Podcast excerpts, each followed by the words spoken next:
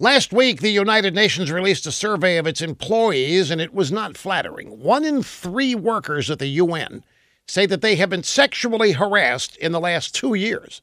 This harassment includes sexual jokes, offensive remarks about appearance, and unwelcome sexual conversations.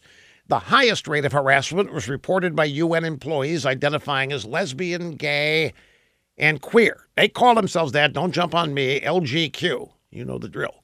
Now, the UN isn't the only so called humanitarian group with problems. Employees say the World Health Organization has tolerated racism, bias, and financial misconduct. The World Health Organization is looking into it. A survey of employees at the joint UN program on HIV and AIDS found widespread complaints of sexual harassment and bullying. Now, this sounds like a crisis to me. Liberals, Social justice warriors and other humanitarians are sexually harassing other liberals. Lesbians, gays, and queers, they said it, not me, are hardest hit.